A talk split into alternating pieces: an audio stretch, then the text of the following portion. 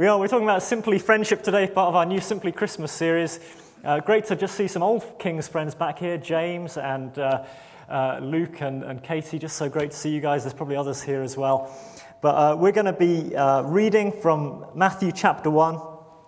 And the idea is you might think, well, it's not, it's November, for goodness sake. Why on earth are we talking about Christmas in November? And the idea is Christmas can be an intensely pressurized time where often we lose sight of the main things as human beings. So, therefore, by tackling some of these subjects ahead of the curve, we're kind of, it gives you a chance to do something about it. And my hope is that this morning, as a result of what we look at and what we talk about, you'll do something different as a result this morning and each of these weeks as we look at these themes of Christmas. So, we're looking at Matthew chapter 1 and we're reading from a well known Christmas passage. This is how the birth of Jesus the Messiah came about. His mother Mary was pledged to be married to Joseph, but before they came together, she was found to be pregnant through the Holy Spirit. Because Joseph, her husband, was faithful to the law and yet did not want to expose her to public disgrace, he had in mind to divorce her quietly. But after he had considered this, an angel of the Lord appeared to him in a dream and said, Joseph, son of David, don't be afraid to take Mary home as your wife, because what is conceived in her is from the Holy Spirit. She will give birth to a son, and you are to give him the name Jesus, because he will save his people from their sins. All this took place to fulfill what the Lord has said, that, had said through the prophet The virgin will conceive and give birth to a son, and they will call him Emmanuel, which means God with us. When Joseph woke up, he did what the angel of the Lord had commanded him and took Mary home as his wife. But he did not consummate their marriage until she gave birth to a son, and he gave him the name Jesus. I just want one other scripture to come up Proverbs 18, verse 24. One who has unreliable friends soon comes to ruin, but there is a friend who sticks closer than a brother. I don't know if you've uh, sorted out your Christmas TV viewing yet this for this year. If you're a little bit traditional like me, you might be getting your copy of the TV Times or the Radio Times and going through it with a red marker pen and just circling those things on which you're going to base your Christmas around. All the timings of everything is going to be based on the viewings. If you're a bit more modern, then perhaps you'll just think, no, I'll just download it on Netflix later. But all of us have those uh, uh, on TV at this time of year. We, we get those reruns of films that we like to watch. Do you know those kind of films? And, and we all know the difference between a good film and a bad film, don't we? Because uh, there are certain films, i am uh, a bit of an expert on kids' TV films because uh, I, I, seem to have seen most of them with all of our kids being the ages they're at. And there are some where within five minutes of having seen it for the first time, I'm just desperate to leave the cinema. The Lorax. Have you ever seen that? Awful film. I just, I, just, I, I just couldn't wait for it to end. There's some that have been uh, vetoed by the family. So uh, I remember when a few years ago when uh, Sam must have been about five, and we bought the, the DVD of Tangled, the, the retelling of Rapunzel. You know that, that story? And we saw it the first time, and then I went to put it on a second time one day, and, and Sam just burst into tears, and he said, No, it's just a story about a girl with long hair. We never got to watch that one again. But we, we have favourites, and, and there's one particular favourite. Every time it's on the telly, I think, I just, I just want to watch this. Play, play the music, see if you can guess what it is. You know what it is yet?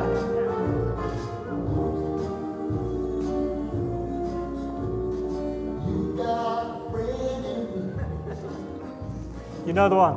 Um, Toy Story. Toy Story. In fact, I'm not the only one, am I, to, know, to think that Toy Story is a great film, because actually it's probably the, the highest grossing film series that Pixar have ever made. In fact, it's 20 years old this week. And, uh, yeah, which some of you are feeling really old right now, aren't you? Uh-huh. There was me thinking this was a really modern illustration, and then I kind of looked at how old this film was 20 years, my goodness. But this story is all about friendship. And the thing I love about it, unlike many other films, which are just shallow and circular and the characters are very two dimensional, this film has real depth to it. And it produces emotional responses even in grown men. And the story, if you don't know it, is the story of this cowboy, Woody. And it's at the start of the series, he, he's basically the favorite toy of a boy called Andy. And Andy takes him everywhere. He sleeps with him, he takes him anywhere that Andy goes, Woody goes too. They're best of friends, and it's a strange relationship because the boy doesn't realize that, that Woody actually has r- real emotions and is a real person. Whenever he's not looking, he actually comes to life. But then the unthinkable happens that for one of uh, the boy's birthdays, he gets given a new toy called Buzz Lightyear. And Buzz becomes the new favorite. And Woody gets pushed aside. He becomes second best. And that film is all about the complexity of, well, I thought I was that best friend, and now he seems to be the best friend. And it produces a, a, a horrible rivalry, and insecurity, and jealousy in that main character, Woody. And that film is all about him basically trying to get his old relationship back with Andy. And in that final film, if you've seen it, something quite remarkable has happened for you as the viewer, which is that how the story begins isn't how the story ends, in that these two people who are arch enemies at the start, Woody and Buzz, by the end have become friends through having to survive situations together, from both getting separated and, and being brought back together. And by the end of the film, they find themselves in a in a rubbish dump and they're on a conveyor belt heading for a furnace, and all these toys are there holding hands together without hope, and they're heading for the furnace. And if you're like me in the cinema, you're thinking, no, don't let it happen. and you thought, what's going on? It's a cartoon. These are toys. And yet, something has connected for me emotionally that I don't want to lose what is so precious in this film. That is this that I've seen these relationships be invested. I've seen how hard it's been to get to this point for them, and I don't want it to stop here. And that's by far the most emotional bit of the film. At the end of the film, the other sad bit is this that it's where the boy, Andy, he finally gives all his toys away. And the realization that some friendships change, some things change in life, but in that process, other things happen and we gain friends along that way. Where the story begins is not where it ends. Friendship is complex. I don't know if you look at your life. If I look at mine, I look back to my childhood friends. And I remember when I was about eight years old, I, uh, I had a gang. Yeah. Uh, I lived in middle class Worthing in Sussex, and uh, I remember we, we formed a gang after school one day. There was me, there was Chris London, there was Martin Casebow, there was Graham Carner. And we used to hang out eating ice creams on street corners. and uh, I remember we voted one day to allow a new person into our gang. We were that cool. Anthony Boffey, he joined. And I kind of thought, if, at that moment, I thought, you know what, I, I bet I'll stick with these guys forever. We'll, we'll just hang out. Yet, those friendships didn't make it into adult life, they were childhood friendships. And yet, I discovered other friends along the way, people who I met later in life, at university or at high school, and, and, and, and even later, and even more recent years, where I think, gosh, I just really like them. And I, I find great joy in that relationship. Friendship is a complex thing. Where the story begins isn't where it ends. Perhaps here today, to, you know, to be a Christian is to be in relationship with God, it's to be a friend of God. And perhaps your assumption, if you're here today visiting, is that you've thought, well, kind of, yeah, some people are born that way. They're, they're born with church kind of and Christian family, and, and I can see where it goes for them.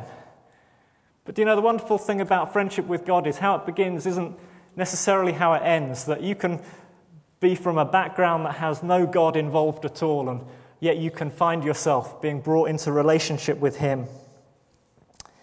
And this morning, I just want us to look briefly at the Christmas story that we read and, and some stories around it to see some of the qualities of great friendship.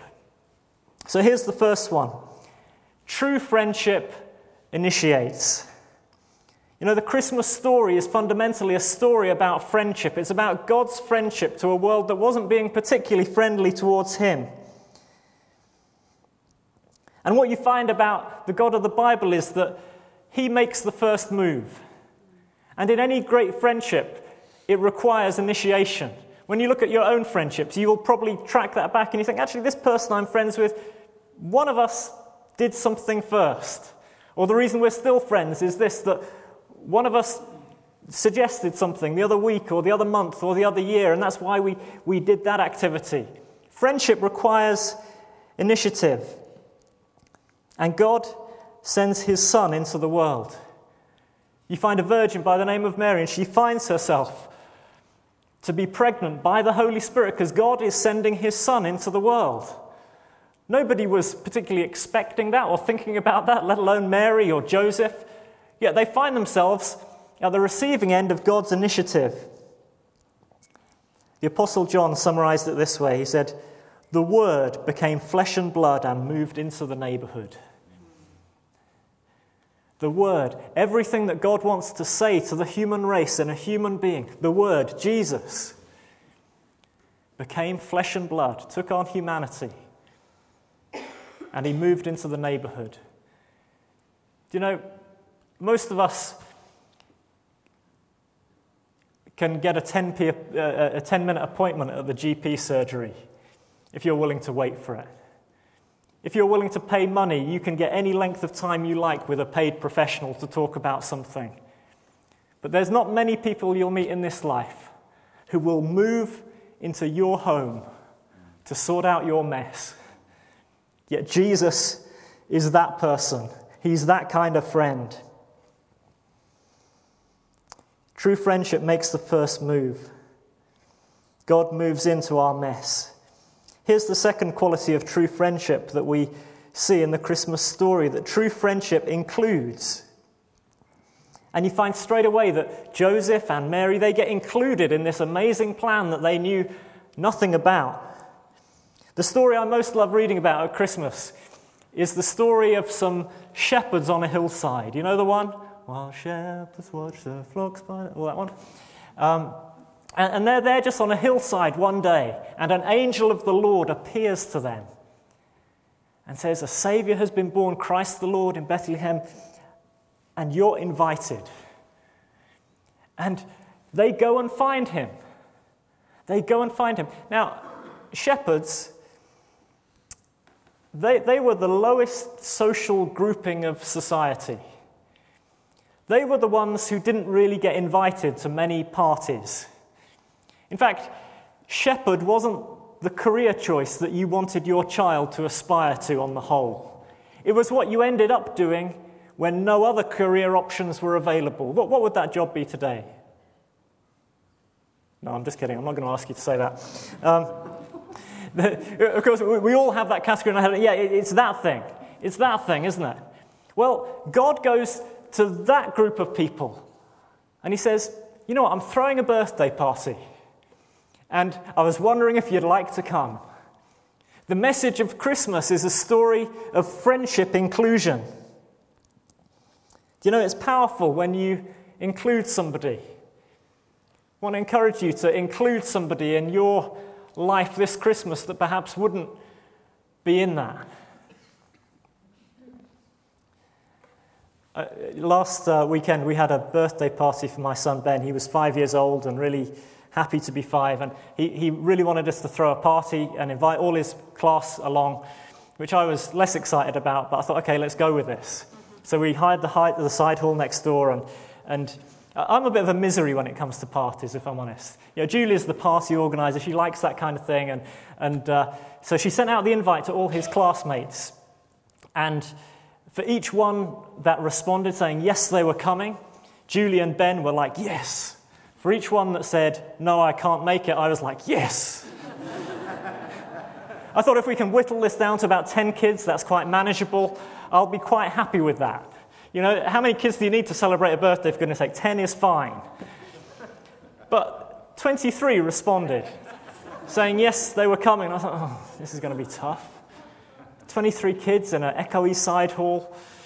And then two days before the party, Ben he, he says, he comes home from school? He says, Oh, he says, there's a new boy. And I'm like, Well, it's a shame he missed the invitation, isn't it? and uh, so, Ben says, I, I, want to invite him. And, and I said, well, what's his name? He said, I don't know his name. And, and Julie says, well, who is he? And he says, I don't know. He says, but there's a new boy. And, and we thought, well, we don't know his parents, we don't know his name, so it, we do what you do in that situation. And uh, Julie wrote a letter to the primary school teacher concerned and said, Please, would you help us organise our son's social life? Could you please pass this note on to the parents of this unknown child who apparently has joined your class and invite him to Ben's birthday party? And, and the teacher was good enough to oblige. And so this, this child came along to the party, and, and uh, Julie got chatting to the dad. And um, Julie said, yeah, So, how, how come your child joined the class later in the year? You know, have you just moved in? He said, he said Oh, no, he said, It's not that. He said, he said It's just we, we had to move in from another school because he was getting picked on. And uh, he, he, he just needed to find some better friends. So he said, It's just great to be here, he said, and thanks for inviting him to Ben's party. And I was just like all over that. I said, Well, it was just a small thing to do, really. you know, who wouldn't? Who wouldn't invite a child to somebody's birthday party? And, and but it, it, was a, it was a tiny thing. Tiny things speak big at Christmas time, don't they? It's amazing when you just invite somebody and you think it's a small thing, but small things are powerful. And God invites us into His world at Christmas time. You know, sometimes we have good reasons why we choose not to include others in our world. And one of those reasons is this we just feel a bit inadequate. We feel like, you know what, I'm not the most sparkling personality. I don't have the finest cooking skills to invite people round. I don't have the nicest home or the tidiest home. And we disqualify ourselves from showing this very basic Christian thing of hospitality. We say, well, I'm not sure that's my thing. But I want to draw your t- attention to 2,000 years ago of those angels inviting some shepherds to something that wasn't altogether brilliant. It was a stable, probably. It was probably cold. There probably wasn't an awful lot of hospitality going on. But what there was in abundance was Jesus, the love of Jesus, at the very heart of that party. You know, if you're a Christian, then God, Jesus, lives in you. And that's the most wonderful love of all. It's the most attractive thing of all. And no matter what things you feel disqualify you, this Christmas, invite somebody into your life and share the love of God with them. Here's another reason why we sometimes don't include others. We can feel overwhelmed. Do you ever feel that sometimes you think, I'm just trying to keep up with all the other people I'm trying to be friends with here, and I just, I just can't cope with any more? Do you ever feel that? Yeah, one or two nervous laughs there, yeah. And I think the reason we feel that way, if you do feel that way, is because I think we, we put a wrong standard on what friendship is. We have this ideal of what we think it should be. And therefore, we feel like if we're not spending those two hours a week with that person, or if we can't anticipate doing that, then somehow it's not true friendship, somehow it's not authentic. I don't think that's true. Friendship is all about heart.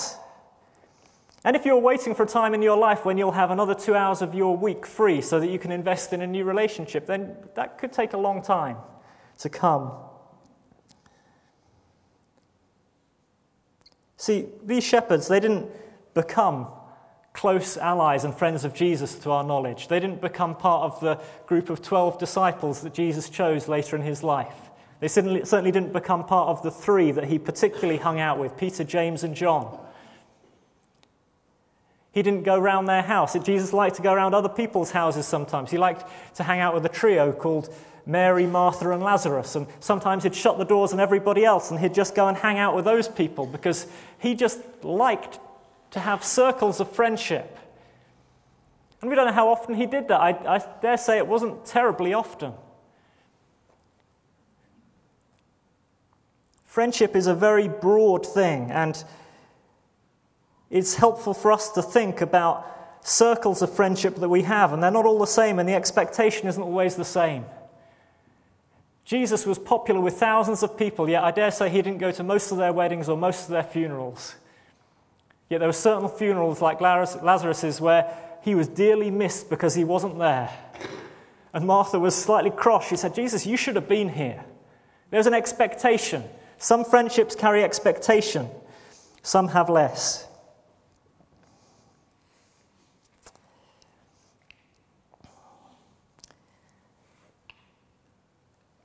Broaden your friendship circle as far as it will go. I don't know what you do when you go to the supermarket, but uh, I, don't, know, I like to scan the checkouts on the way out when I've got my shopping. And I tend to look for the same guy that I like chatting to every time. Have you ever done that? I, I don't just want to go for the shortest queue anymore, although that's sometimes necessary. But sometimes I just think, actually, he's quite good fun. I quite like chatting to that guy. So I'll queue up and I'll wait for him and we'll have a, have a bit of a chat. Now, I can't say that we're going to be lifelong buddies or that I'm going to go to his wedding or his funeral. Probably not. In fact, if he changed job and went to another supermarket, I probably wouldn't follow him because that would be strange. yeah, I just thought you were great company, so I came to your supermarket. Of course not. You, you wouldn't do that, but we're living in worlds where we value relationships wherever we can. And we're to be those sorts of people. And when you put a value on a relationship, it gives God the opportunity to deepen it over time. There are sometimes when we have opportunity just to be a short term friend to people. And that's so important. We read in the Christmas story that when, after Jesus was born, at some point in those early months of his life, that King Herod declared that every child around Bethlehem, every two year old boy and under, should be killed because he felt threatened by the prospect of a new king. And it caused a small refugee situation where, where people moved out of Bethlehem and its vicinity and they started fleeing to neighboring countries like Egypt. And Jesus and Mary and Joseph, they fled to Egypt for those few months. And we don't know anything about that time other than this is that they returned. They came back. That clearly, when they crossed that border, somebody looked after them. Somebody cared for them. Somebody gave them a helping hand and said, Well, we could just help you here a bit and, and send them on their way when the time was come for them to go back. We're living in a city where refugees are arriving at the moment, just a few families, but Perhaps God will give us opportunity to be a blessing and to care for them. Sometimes God will give you friendships where it's just for a few months or a couple of years, and that person you don't get to see again, but it's been a valuable and important friendship role that you've played. Here's the third value of friendship we see in the Bible true friendship comes at great cost. Jesus said, Greater love has no man than this. He lays down his life for his friends. But what we read in these verses we read today is, is just the very earthy nature of friendship. You read about a betrothed couple, an engaged couple, Joseph and Mary. And although there was a legal status in that culture attached to being engaged, there was clearly a point at which Joseph was making a decision as to whether he continued in this relationship or not. Because Joseph, when he heard the news, when Mary came to him with a story saying, Well, I've got a baby inside me and it's not yours, it's God's, and he didn't really buy it, he didn't believe it, he didn't think that was possible or true. He was utterly confused. He felt let down, no doubt. Yet, we know in that story that he showed two excellent friendship qualities. The first was this discretion. You know, when a friend hurts you, the, perhaps the first thing you want to do is to, to blab it out to somebody or put it on social media or, or say, actually, uh, to, to tell the world, to justify your anger. Well, it says Joseph had in mind to divorce her quietly. He said, I'm not going to make a big deal of this. Discretion is to be prized in a friendship. When somebody confides in you, don't be that person who gets so excited about it that you have to tell someone. Here's the second quality that Joseph showed in that situation that after he got some time with God, he made a decision to stick with Mary. Even though he was hurt, even though he was confused, even though no doubt all his friends and family were advising him to take a different course of action, Joseph took this view. He said, You know what? I'm going to put my rights second. I'm going to be the best dad I can be to this child who isn't mine. He was a friend. He was a friend to Mary. He was a friend to Jesus. True friendship comes at great cost. Jesus ultimately paid the great cost for our sin by coming to earth and dying a sinner's death on a cross. Here's the fourth part of true friendship true friendship follows even at a distance. There was a guy called Simeon who was an old man, and he'd been reading his Bible, and in his heart, he'd been following the progress of Jesus for years. So when Jesus gets, comes into the temple and his parents are going to dedicate him, they're going to, to, to circumcise him, he walks into the temple and he grabs that baby and he says, Yes, I know all about you. Jesus isn't a stranger to him. Do you know you can, friendship is to actually follow at a distance sometimes. We can feel that that can be a little bit inauthentic. We can feel like, well, surely friends are those people that we see every day and on the phone to a lot. But do you know sometimes friendship is to actually just take an interest, even though you don't see a lot of the person. And when you do see them, it's to actually give them the biggest squeeze you can and say, I've been thinking about you a lot. Today, social media allows us to follow at a distance, and that's a wonderful blessing. I've got so many people who I was probably strong friends with in previous seasons of life, shared a lot of life with, and, and now I, I find myself incapacitated to the point where I'm just liking all their statuses on Facebook all of the time. I'm just saying, yeah, I just like them. I'm just cheering them on in whatever they're doing. True friendship follows even at a distance. You know, even what we do with our money demonstrates that. We can follow causes, we can follow people at a distance. We don't even get to know who they are half the time when we give our money. We'll be taking an offering at the carol service this year for people that you will never meet, probably. For the work of the homeless and, and refugees here in Edinburgh. Jesus told one of his most confusing parables one time. I don't know if you've ever read it. It's called the, the parable of the unjust steward. And it's really confusing because you read it again and you read it again and you read it again and you think, I just don't understand what it means.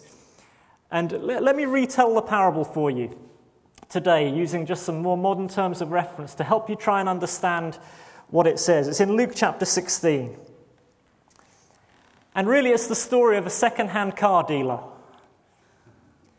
And this second hand car dealer, he's a terrible employee. He works for a garage and he sells no cars and he makes no effort. He sees customers wander onto the forecourt and they say, Can we have some help here, please? And he says, No, nah, busy. He doesn't sell a single car in six months. And finally, his boss comes in one day and he looks at his sales report and he says, Well, something's got to be done here. He says, Tomorrow morning, I want you in my office at nine o'clock. There are going to be consequences for this. And this man, he, he senses he's going to get fired. He just knows that's going to happen at nine o'clock the next morning. So he looks out the window and he sees a guy eyeing up a, a BMW outside. And he says, Right, I've just got a couple of hours of work left. So he goes outside and he says, Hey, do you fancy this car, sir? The guy says, Yeah. He says, If you can write me a check for £100 now, you can drive this away off the forecourt. The guy says, Deal. And he does it two or three more times. He just sells the cars at total rip off, uh, at total low prices to actually get rid of them. And the, the next morning, the, the, the boss comes in, nine o'clock. He says, Well, you are totally fired. You get out of here. And the guy wanders with his head low off the forecourt. And he thinks, What am I going to do with my life now? And somebody beeps their horn. And it's the BMW owner. He says, Hey, do you fancy a lift? and Jesus says that the point of the story is this that he says, he knew what it was to use his money to, to gain friends for himself. He knew what it was. He said, he said, Don't be like that guy. Don't be a crook who rips people off. But use your money to make friends. And here's the punchline of the story it says, uh, Use your worldly wealth to gain friends for yourself, so that when it is gone, you will be welcomed into eternal dwellings. The point of the story seems to be this that when, as Christians, we make good choices with our money, that help other people, whether we meet those people or not. When we get to eternity, when we get to glory, there'll be people with their hand outstretched to us saying, Just wanted to shake your hand. And you're like, Well, who are you? They're saying, That gift you gave, that money you invested, made a difference for me. Thanks for your friendship. And you're saying, I didn't even know you were a friend. You can be a friend from a distance. Friendship initiates, friendship includes, friendship costs dearly, friendship follows at a distance. And what we see about the very heart of God is this that He is all of those things. That He followed yours and my progress, even from our mother's womb, even when we were far away from Him. He followed the costliest path to laying down His life for us. He included you and me in His plan to save anyone who calls on His name. He initiates right now in calling us into relationship with Him. And today there's a hand of friendship extended to you and to me. Jesus offers friendship that's beyond the quality of anything this world can give. Human friends may let us down. Maybe today you've come in here and you feel let down by situations or people that you've held dear. But that scripture we read at the beginning says this that one who has unreliable friends soon comes to ruin, but there's a friend who sticks closer than a brother. You know, you're to pick your friends carefully. Some friends will take you off track, some friends will bring you back on track. But the Bible's advice to you today is this make sure you have this friend in your life. Make sure you have the one that sticks closer than a brother even ever will. Jesus is such a friend.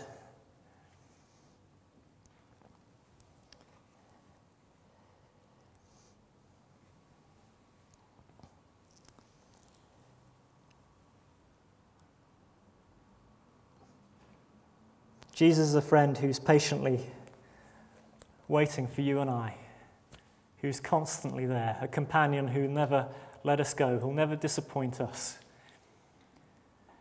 Whilst we hear of these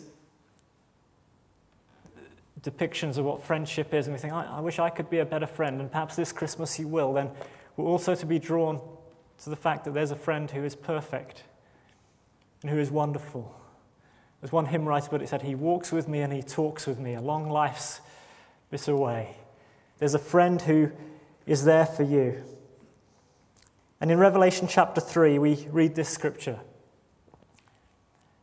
Here I am, I stand at the door and knock, and if anyone hears my voice and opens the door, I'll come in and eat with that person and they with me. See, this is the friendship that's on offer for you and I today. That it was depicted by this famous painting, a guy called Holman Hunt. He was a pre Raphaelite artist. This painting hangs in St. Paul's Cathedral in London. And as he meditated on that verse and thought about it, that's Jesus speaking, saying, I stand at the door and knock. He drew this picture. He painted this painting, rather. He said, This is it. And people over the generations, over ages, have looked at this painting and, and, and found those very words of Jesus echoed in that painting.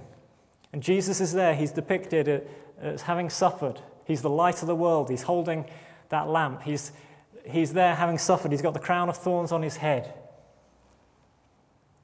And he's knocking on the door of a human heart which is overgrown by weeds because that door has not been opened for a long time.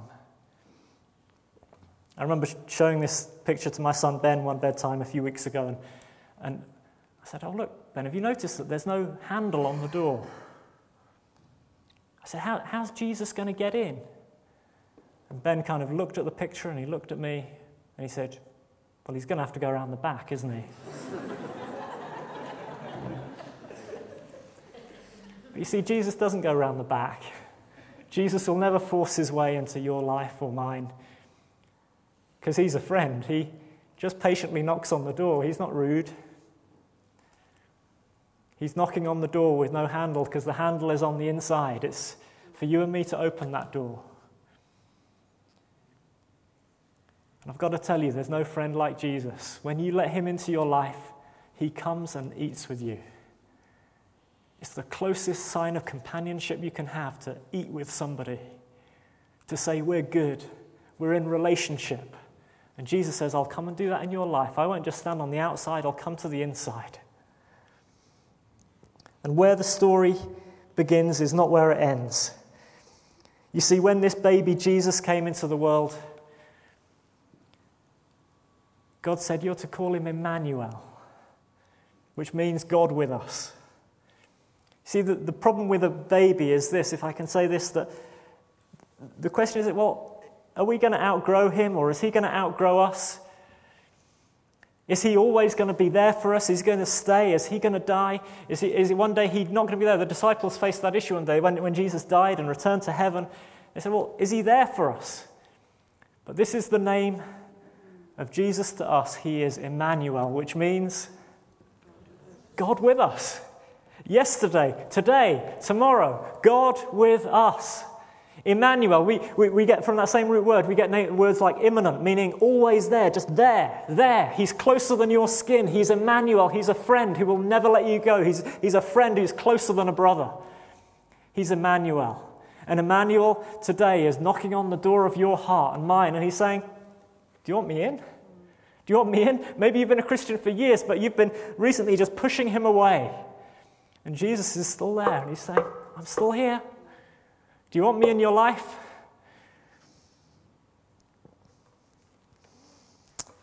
So we wrap things up here. I'd love for you to just experience Emmanuel today, the friendship with God that will never let you down. And as Peter said in that word earlier on, sometimes we, we just struggle to know what God is thinking or feeling about us. And one of the descriptions given to God in one of the minor prophets in the Bible, a guy called Zephaniah,